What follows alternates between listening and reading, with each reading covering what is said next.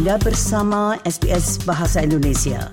Dapatkan lebih banyak lagi cerita bagus di sbs.com.au garis miring Indonesia.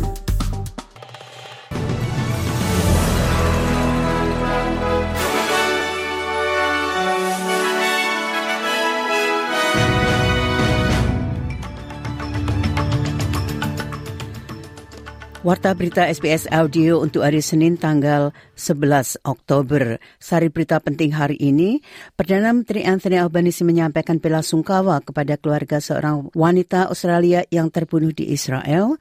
Fat Farmer menyelesaikan lari 14.400 meter untuk mendukung suara adat dan survei baru menunjukkan bahwa mereka yang akan memilih tidak masih berada di depan. Berita selengkapnya. Amerika Serikat sedang melakukan pembicaraan dengan Israel dan Mesir mengenai rencana perjalanan yang aman bagi warga sipil Gaza ketika Israel melancarkan serangan udara di daerah kantung tersebut.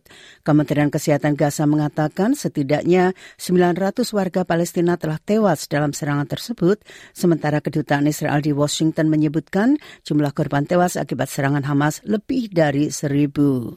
President Biden's direction. The U.S. military has enhanced its in the region to strengthen our deterrence, including the movement of a carrier strike group into the eastern Mediterranean, and we are prepared to move additional assets as necessary.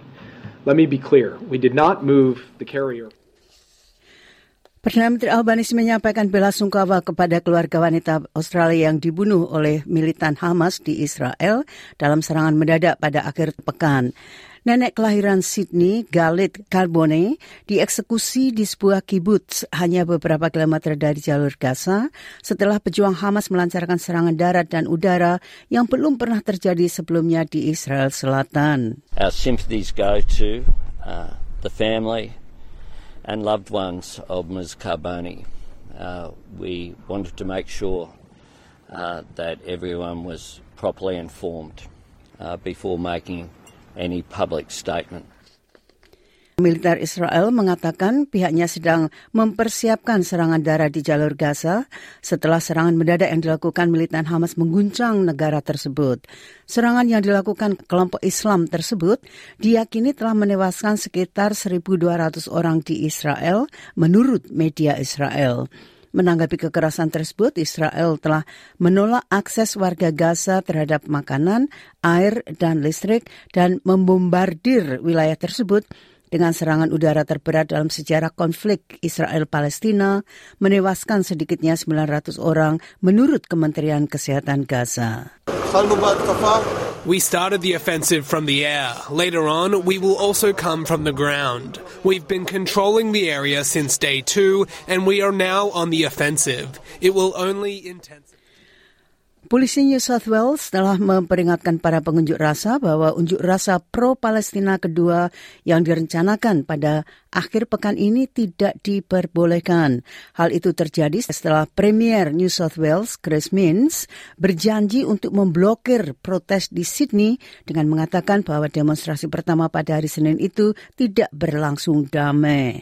The intent of the operation is to ensure community safety. That's always our primary purpose. That is always our primary intent.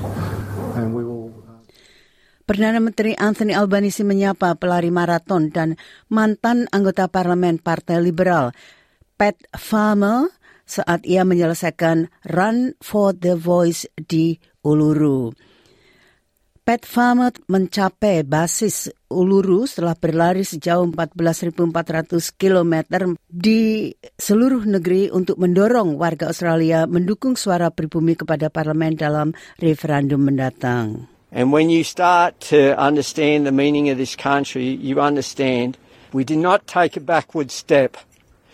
We only ever move forwards.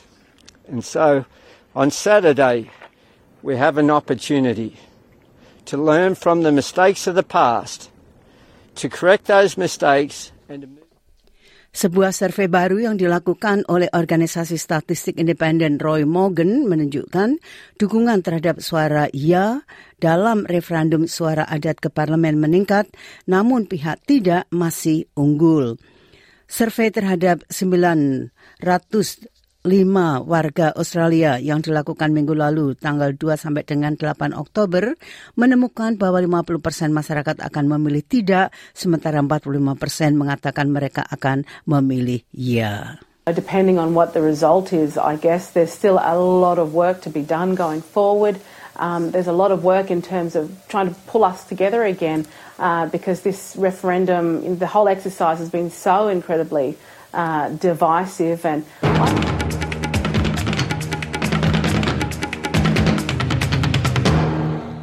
Nah sekali lagi sari berita penting hari ini Perdana Menteri Anthony Albanese menyampaikan bela sungkawa kepada keluarga seorang perempuan Australia yang terbunuh di Israel. Pat Farmer menyelesaikan lari 14.400 km untuk mendukung suara adat kepada parlemen dan survei baru menunjukkan bahwa mereka yang akan memilih tidak masih berada di depan. Sekian berita SBS audio untuk hari Rabu tanggal 11 Oktober.